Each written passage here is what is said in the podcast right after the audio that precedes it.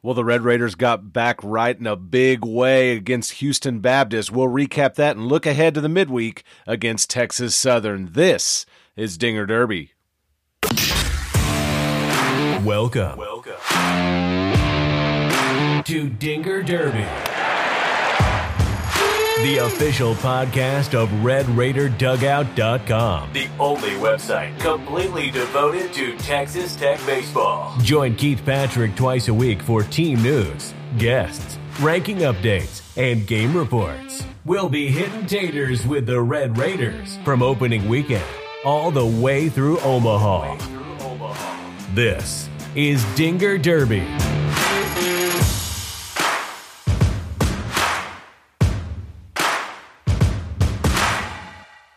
Well, after a tough weekend in Arlington, Texas, the Red Raiders came back 0 3 for the first time since 1994. But they hosted the Houston Baptist Huskies here in the home opening weekend at Dan Law Field at Rip Griffin Park, and the Red Raiders wasted no time in getting back right. Texas Tech took down HBU 18 to 3 on Friday, 8 to 1 on Saturday and then finished the sweep with an 11 to 2 victory on Sunday. That Friday game was a run rule game. It ended after six and a half as the Red Raiders had a massive lead and the coaches met at the plate and called it done. Texas Tech opened it up in that game. They had six home runs hit. Jace Jung had two, a three run shot to left field in the third, and followed it later with a solo shot to right center in the fourth inning. Cole Stillwell hit the big one of the day, the grand slam to really open things up, the first home run of the day. That one was in the second inning, going deep out of left field. Nate Rombach had a two run shot out of left field himself, and Cal Conley also a two run shot left field. Braden Runyon, the Juco transfer out of Kentucky, got in on the action too, and also a big shot to left field. It was a little bit of a bigger ballpark on Saturday, but to finish things up Friday, another bright spot for the Red Raiders was Brandon Birdsell, who came in with a 1350 ERA, had a really tough outing against Arkansas. Birdsell cut that down significantly. He went four and a third innings pitched, gave up five hits, three runs, only two of them earned, one walk, and had two strikeouts. He wasn't perfect, but he was a heck of a lot better than how we saw him before. And the transfer out of San Jacinto College is one that Coach Tadlock is going to want to see ready and able to jump into those starting situations and do a good job. And I think Birdsell did do a pretty good job on Friday. He talked about in the post-game press conference about not being who he was and not playing the way he should have and not doing the things he should have been doing at Globe Life Field, and he certainly got right after just a few days back at home and had a nice day for the Red Raiders. Nick Gorby and Chase Webster came in in relief. Gorby did a inning and two thirds of hitless baseball, had two walks and one strikeout. Webster went an inning to end it up, and it was perfect baseball for Webster other Red Raiders to get in on things throughout the day. Drew Baker, who did not get a home run, but went three for five on the day, had two runs scored.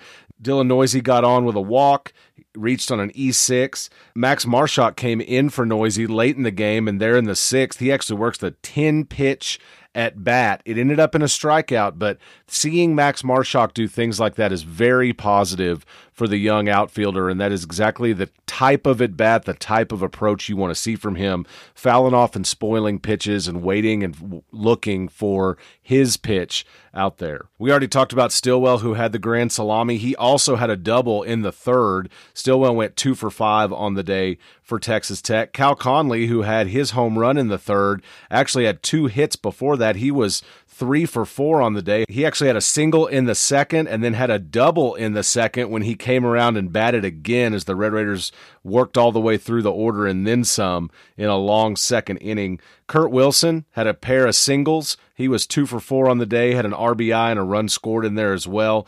Nate Rombach, we mentioned the two run shot, but he also had an extra base hit in the third, a double to left corner, and had a single in the fifth that double for Rombach was a two RBI double, so he goes three for four on the day as well. Braden Runyon had a single in the second, and Braxton Fulford had three hits as well before he was replaced in the lineup by Drew Woodcox as a pinch hitter. So overall, just a big dominating day by the Red Raiders. Exactly what you want to see facing against a team like Houston Baptist in your home opener on a Friday afternoon. That game was moved up to two o'clock, so the crowd not quite as stout out there, but a good day nonetheless. Saturday at the ballpark, it was Patrick Monteverde who got the start. Now, there was some surprise among Red Raider fans that Micah Dallas did not get the start this weekend. As Brandon Birdsell took over the Friday slot, Monteverde moved into the Saturday slot. Of course, he pitched last Saturday, but that was the first day of games last weekend as the college baseball showdown was moved back a day due to weather. Monteverde had an absolutely exceptional day for the Red Raiders. He had seven innings pitched, two hits, no runs, no walks, and nine strikeouts. He was extremely efficient, finished those seven innings in 79 pitches, 54 of them were strikes thrown. He had a great four pitch mix working throughout the day. His changeup was incredible. He is not a big velocity guy. He's not one of the guys that'll blow you away with 98, 99. He's really bumping 91, 92 for the most part. That's where he sits with his fastball, but just did a really nice job getting ahead in counts, working in and out of trouble. Monteverde retired him in order six of the seven innings he's, he pitched. That was with two base runners, and so his defense was there for him as well, making that possible. So just a good day all around for him, and excited to see what he has in store. Monteverde talked a little bit about the jump from Division two Seton Hill up to Texas Tech, and a lot's been made of that. But I wanted you to hear it in his own words as he talked about it in the post game availability. Here he is. A lot of people don't give the PSAC enough credit. Uh, there's some there's some dudes in that conference. The competition was pretty good, and we had a kid transfer from Coastal Carolina, and I remember it was about two days before I got on my flight down here. He told me, you know, the jump isn't as big as you think it is.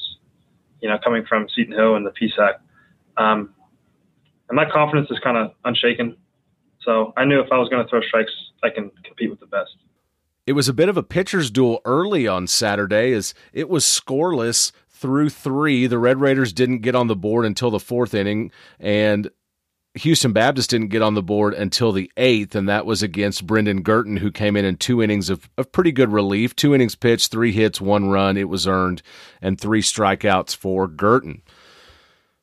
Kurt Wilson actually got things started for Tech. Cal Conley struck out to lead off the fourth. Kurt Wilson works a 10 pitch walk uh, excellent at bat for him that really changed the complexion of the game up to that point. Wilson moves around on a wild pitch, and then Nate Rombach comes in and bats him home with an RBI single to left field. Braden Runyon follows that with a double of his own. He ends up scoring on a Cody Masters double that goes out to the center field wall. So as you kind of work through, all of a sudden things turn over. The Red Raiders had only had one hit up to that point. There was a couple of stars in the book as well defensively for Houston Baptist, making some really nice plays in right field, at third base. They had really done some things to smother those Texas Tech balls.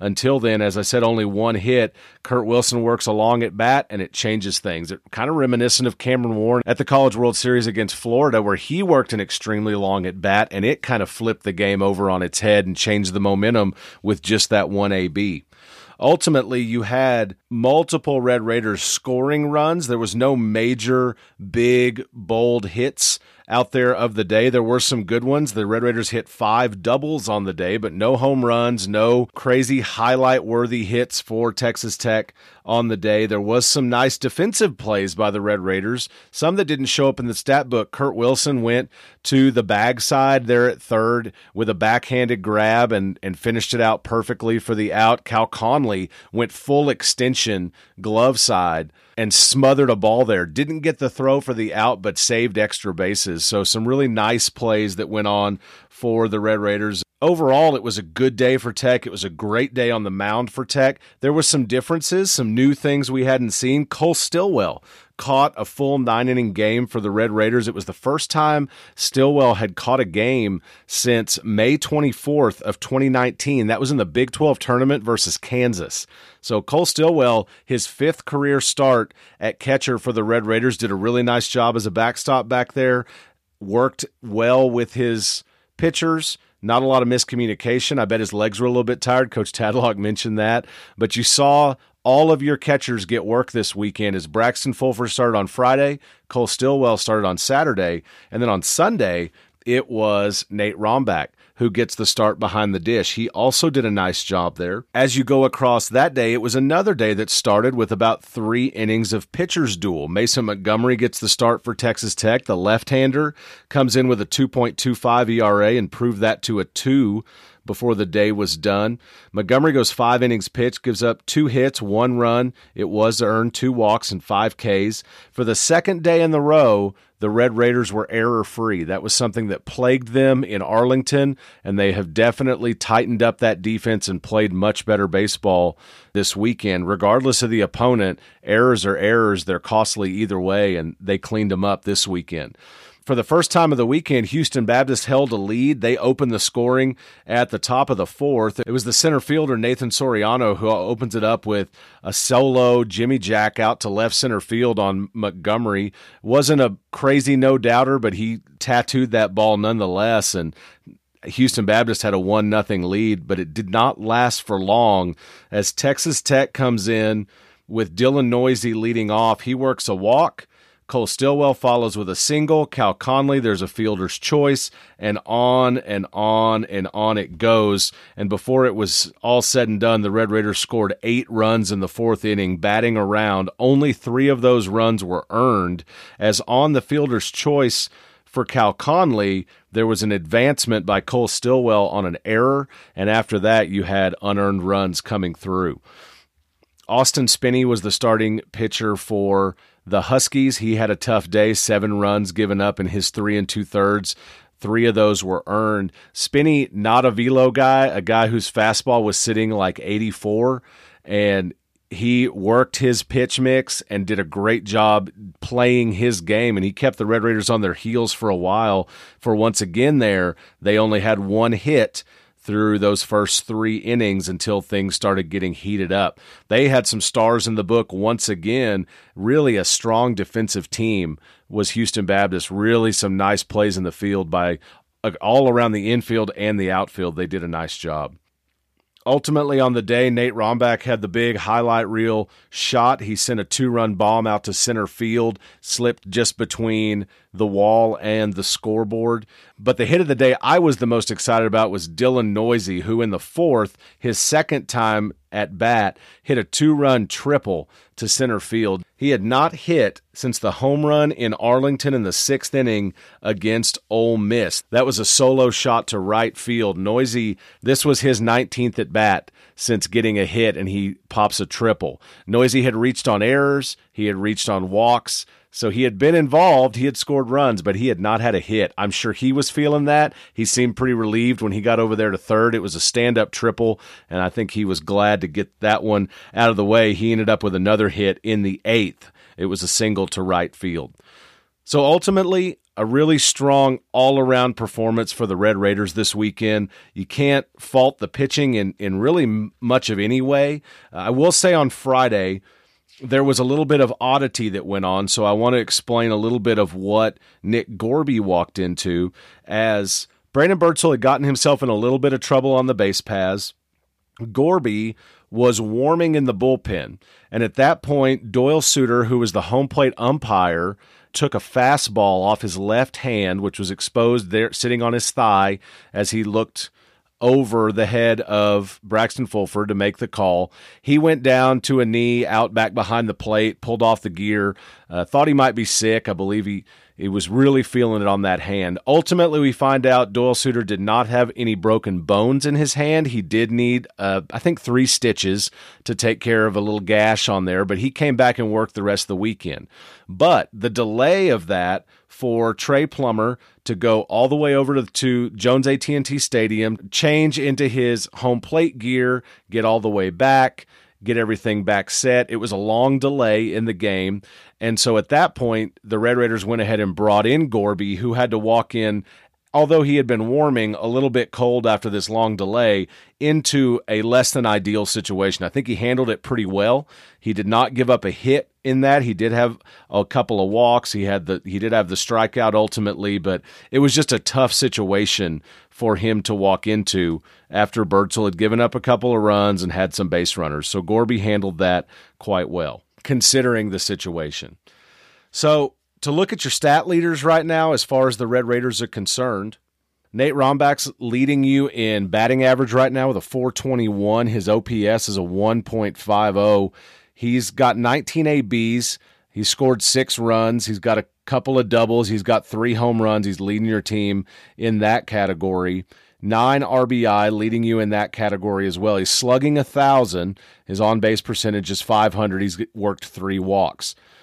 Cal Conley, however, he has a 414. He walked into the Sunday game hitting 500. That changed a little bit. His OPS is a 1.035. He's got 29 ABs, so he's been at the plate more than any other player on the team. He's got 12 hits, three doubles. He leads your team in that category with three doubles. He's got one home run so far, nine ribbies. He's slugging a 621 with a 414 on base percentage. You say, wait, how's his on base and his batting average both 414? He hasn't worked a walk yet. Cal Conley has been incredible at the plate so far for the Red Raiders, has had a really nice season. You follow down the list, Jace Jung's hitting a 381. Drew Baker a 333, and you go on from there. Kurt Wilson is just about to break back over 300 as he plays a little bit more. Dylan Neuse has broken back up above 200. As I said, he was in that little bit of a mini slump, and he broke out of that today with a couple of good hits. On the pitching side, Patrick Monteverde is the one I want to talk about the most. He's had 11 innings pitched, so he leads the Red Raiders really by a couple innings is the is the next closest. Mason Montgomery's got nine. They've both had two starts. So Monteverde, eleven innings pitched. He's given up three hits, zero runs, two walks, and he has fourteen strikeouts.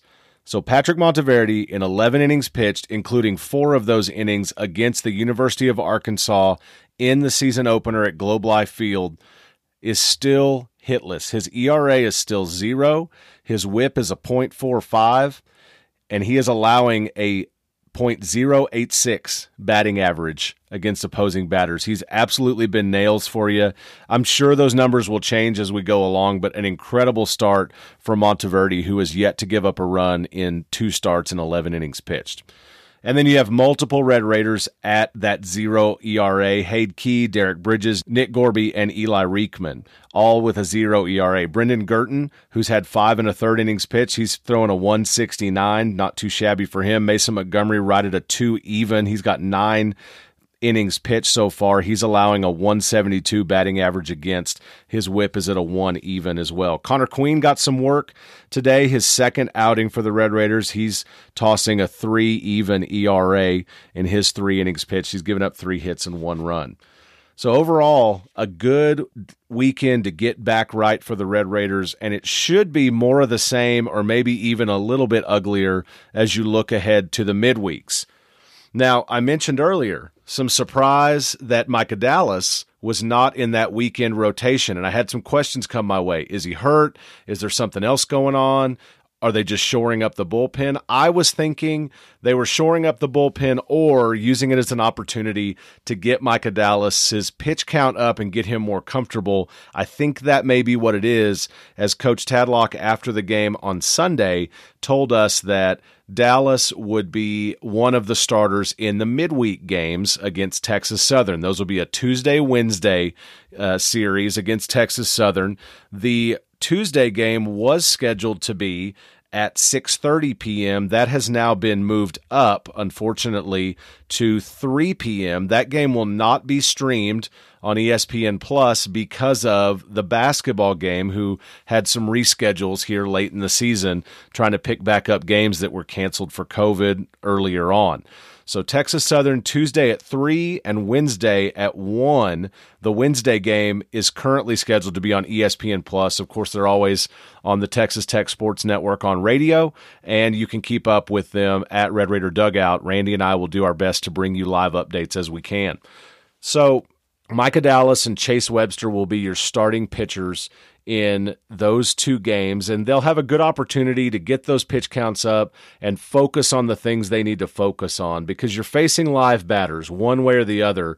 And so you can get out there and do the things you want to do and have your goals set for that game. And I'm sure that's what Coach Gardner will get with them to do and talk about the goals they have for that particular outing and what they need to be doing. Because when it comes down to is accomplishing that. The the guy with the bat on the other end matters, but is not going to matter at this point when you're trying to get things done and get yourself ready to go.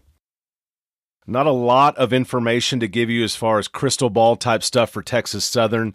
They've only played one midweek game. It was against TCU. Brian Willems got the start in that one. He went two and two thirds, gave up seven runs. He had four strikeouts, gave up seven hits.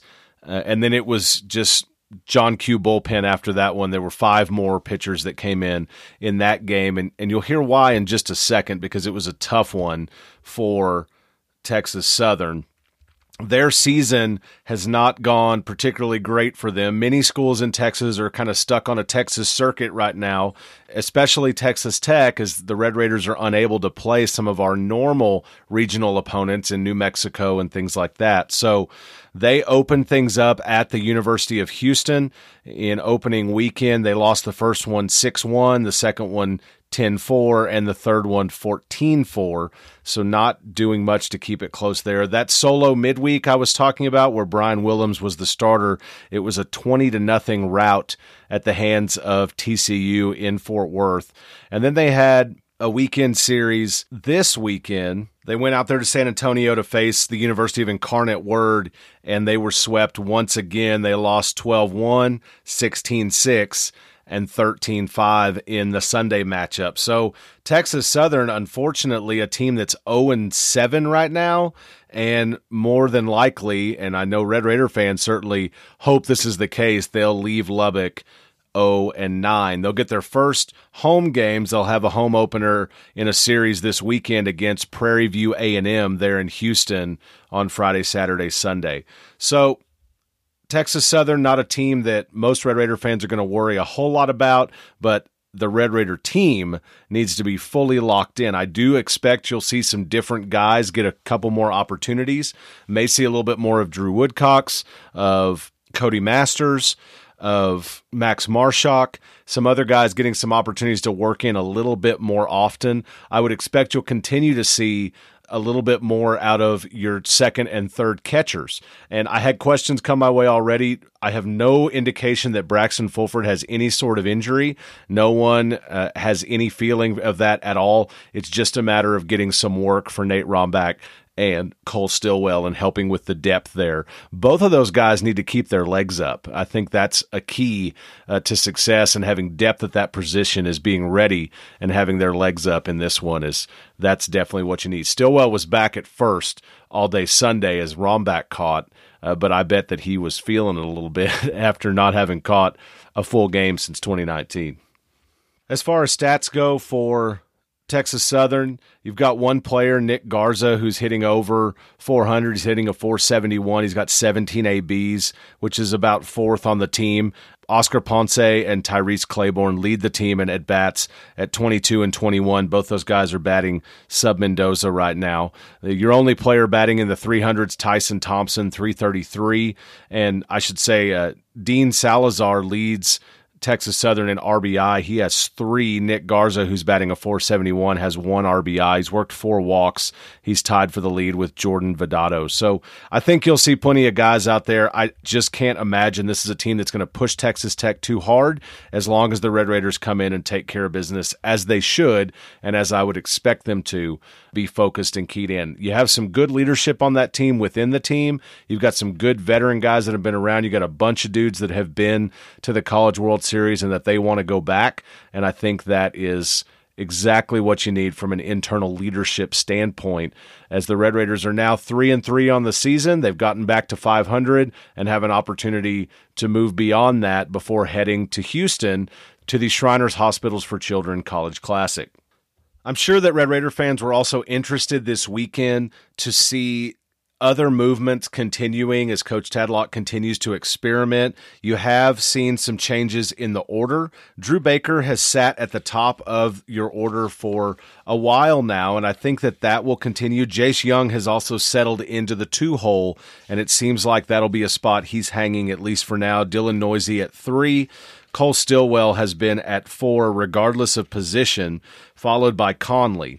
And then from there, it's been Kurt Wilson, Nate Rombach, Braden Runyon when he's in at DH. It really just depends on how things are going, but that's where we sit right now in the order. And then the bottom of that has been Parker Kelly or Cody Masters, as we've seen different guys work in and out, Braxton Fulford as well. So the interesting pieces in there. Parker Kelly, exceptional defensive third baseman. He showed it again on Sunday. I think that Parker Kelly is a guy, as long as the bat's working, which he went two for four on Saturday. He had a couple of singles, including an RBI in there. That's a guy, if the bat's working, that he is defensively a great asset for you at third base. He's very strong there.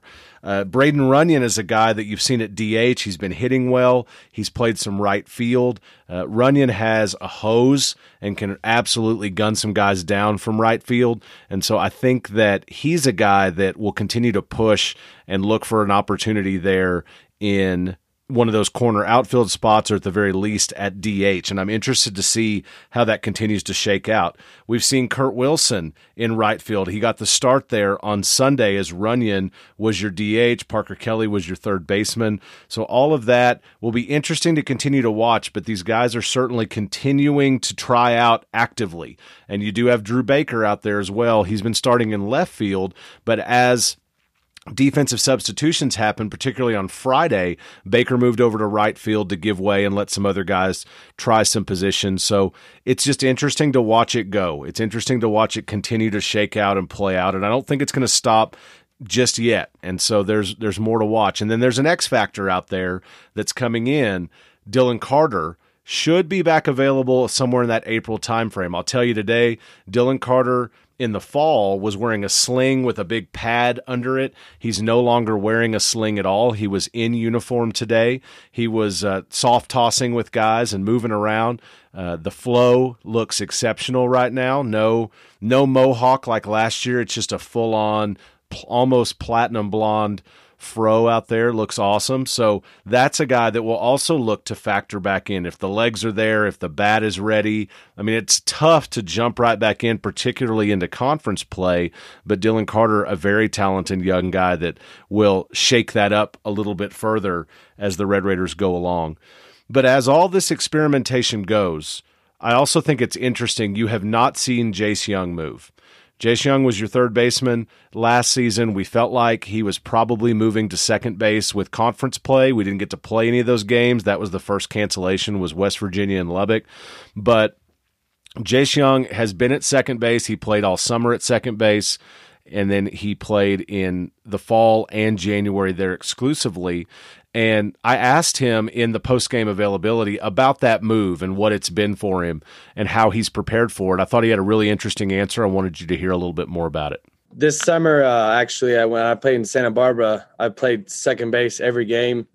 So it was a smooth transition. And then also after COVID, I worked with my brother a lot, uh, just working second base because, you know, he thought he was going to play second base for the Rangers. So it just went hand in hand. And, you know, I just learned so much from him. And then the summer, the coaching staff the summer did a great job of helping me out, uh, drills, all that. And then coming back, just the coaches' uh, work ethic with me. And, you know, they, they didn't stop. And I think I'd proven myself right now. You hear Jace and Josh talked about in the same breath by every you know play by play guy that you're ever going to hear call one of these games but when you actually hear them talk about each other, I think it's a little bit more interesting and in how that kind of work can play together. Jace has got a little bit of fire in the belly, and I really like it. Not that Josh didn't. Josh was a pretty even keel guy, but he was definitely a competitor. But I see that a little bit more on Jace's sleeve, and I've enjoyed it. And he's a guy in the Friday availability that was asked about Coach Tadlock taking the ownership of the guys not being ready for Arlington. And Jace was pretty quick to clap back against that and say, no, that's on us. We need to own that. That was our mentality that wasn't where it needed to be. And I thought that was interesting from a young guy taking that kind of responsibility, you know, for the team and and being defensive a little bit for his coach. I think that's good stuff. I love that that culture and, and you see it. You see it in his play. He's got a little more fire in him. He's uh he's a little more apt to open up the swing and, and to look for the power and some of that. So not that he's undisciplined. I'm just saying he's a guy that's he's fun to watch play, and those differences become more and more clear to us the more we see him play and, and do look back and see what Josh did. But love hearing that about them working together. Jace is playing a really strong second base right now, and I'm excited to see him continue producing for the Red Raiders as he's going to be an exceptional piece to what I think will be an exceptional team. Well, that's all I've got for you today, folks. That's your recap of what was a strong weekend against the Houston Baptist Huskies. Red Raiders, you can look into the situations of the weekend and see some really good things that they did. There was some really nice pitching that took place and some good positives to take forward at the plate and in the field. I don't look for Texas Southern to be two extremely competitive games, but there are still those positives to look for. You want to see how Micah Dallas looks. You want to see how Chase Webster looks. I would expect before too long Levi Wells to be a guy that may get an opportunity in a midweek start also, and I'll be curious to see what that looks like as well. Levi Wells came in on Sunday in relief for the Red Raiders and did a nice job in an inning. It was a scoreless inning with one strikeout. It was Montgomery, Queen, Wells, and then Ryan Sublette who all came in on Sunday. I'll be back in your feed on Thursday. We'll recap those two Texas Southern games, and then we'll look ahead to the Shriners Hospitals for Children College Classic at Minute Maid Park, where the Red Raiders will take on Texas State on Friday night at 7 p.m., Sam Houston State Saturday at 3 p.m., and Texas A&M Corpus Christi on Sunday at 11 a.m. We'll look ahead to all of those, talk to you about what we expect to see, and recap those Texas Southern games, I want you to be on the lookout for something as well, folks. There's an infielder for Texas Southern. He's a freshman. I don't believe he's playing a whole lot, but I would put him in on name alone. D'Artagnan Padron deserves a shot. Come on, coach. Put D'Artagnan in. We want him playing at Dan Law Field at Rip Griffin Park. I'm Keith Patrick. I've enjoyed it, folks. We'll talk to you again soon. Hopefully, we'll see you around the ballpark. Be good. Until we see you next. Wreck Thanks for tuning in to Dinger Derby and sharing our love for Texas Tech Red Raider baseball. You can connect with Keith on Twitter, Facebook, and Instagram at Red Raider Dugout and find more great Tech baseball coverage at RedRaiderDugout.com. Help us out by rating us and leaving a review on iTunes. And remember to tell your friends about the show. Keith will be back soon with another episode of Dinger Derby. And until then, Wreck 'Em Tech. Keep your hand on your gun. Don't you trust anyone. There's just one kind of man that you can trust. That's a dead man or a gringo like me. Be the first one to fire. Every man is a liar. There's just one kind of man who tells the truth. That's a dead man or a gringo like me.